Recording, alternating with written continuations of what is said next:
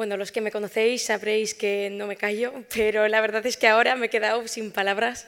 Me siento verdaderamente agradecida de recibir este premio y sobre todo viniendo de prácticamente amigos.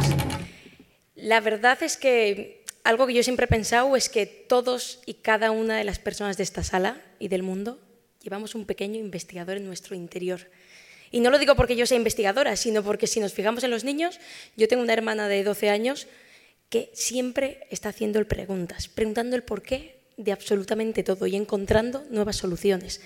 A mí me gusta pensar que, bueno, yo llevo dedicándome a esto que llamamos investigación desde hace unos siete años, que puede parecer poco tiempo, pero en realidad para mí es que es un tercio de mi vida y no me acuerdo cuándo no estaba haciendo esto. Pero me gusta pensar que antes de dedicarme a esto ya llevaba una pequeña investigadora dentro.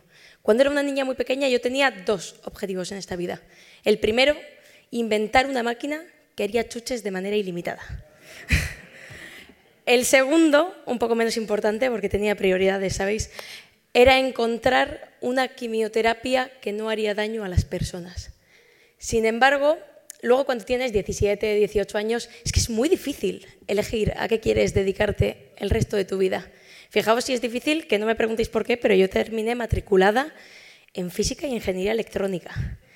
Y tuve suerte porque un par de horas antes de que cerrase la matrícula dije, madre mía, pero si yo odio la física y no sé de qué trabaja un ingeniero.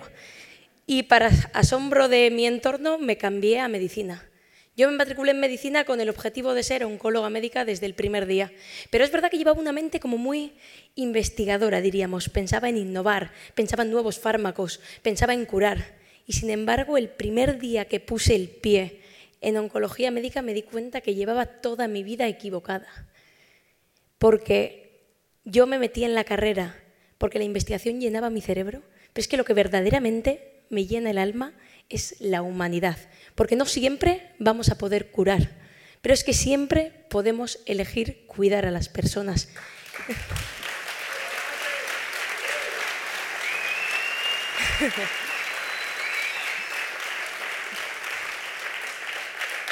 Oye, no vale hacerme llorar en medio del discurso, ¿eh? Os aviso. Y realmente es que te das cuenta de que el objetivo, el sueño de una maitane pequeñita con la quimioterapia que no haría daño a las personas, nunca fue inventar ni nunca fue investigar, sino que siempre, siempre fue cuidar. A mí la verdad es que este premio es un grandísimo honor, pero es que realmente no es mío. Y entonces a mí me gustaría dedicárselo con todo mi corazón a toda mi familia que están hoy aquí acompañándome, a mi Aita Oscar, mi ama Merche, mi ama Merche, a mis hermanos que están ahí arriba, Jonander y Yulene, que prefieren ponerse... Tengo la suerte de tener unos hermanos que prefieren ponerse un traje y escuchar la chapa de su hermana a ir al entrenamiento de fútbol. Y ese es el mayor de los premios que puedo tener. También me gustaría dedicárselo de todo corazón a todas aquellas personas que tristemente hoy no están aquí con nosotros, pero que yo siempre los llevo en mi corazón. Y por supuesto también a mis amigos, a mis amigas, que realmente son la familia que elegimos. Ayer estuve dando una charla en BAT dentro de este eventazo que habéis preparado y tengo que confesaros que me equivoqué. Me equivoco un montón. Bueno, ya os lo imagináis.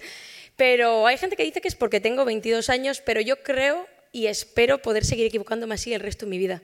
Y dije que lo verdaderamente importante no era el objetivo, no era la meta, sino el camino.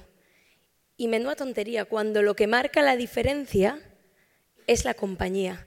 Entonces yo quiero dar las gracias a mi familia, a mis amigos, por haber creído en mí cuando absolutamente nadie creía en ello, por haber estado a pie del cañón cuando el primer prototipo de nuestra máquina era un cacho, una persiana rota, unas cajas de plástico y todo el mundo pensaba que era la loca del martillo, por quererme tanto, pero sobre todo también y sobre todo por enseñarme el verdadero significado de cuidar. Y yo desde aquí solo puedo reivindicar más investigación para más vida, pero sobre todo os prometo no dejar de cuidar el resto de mi vida.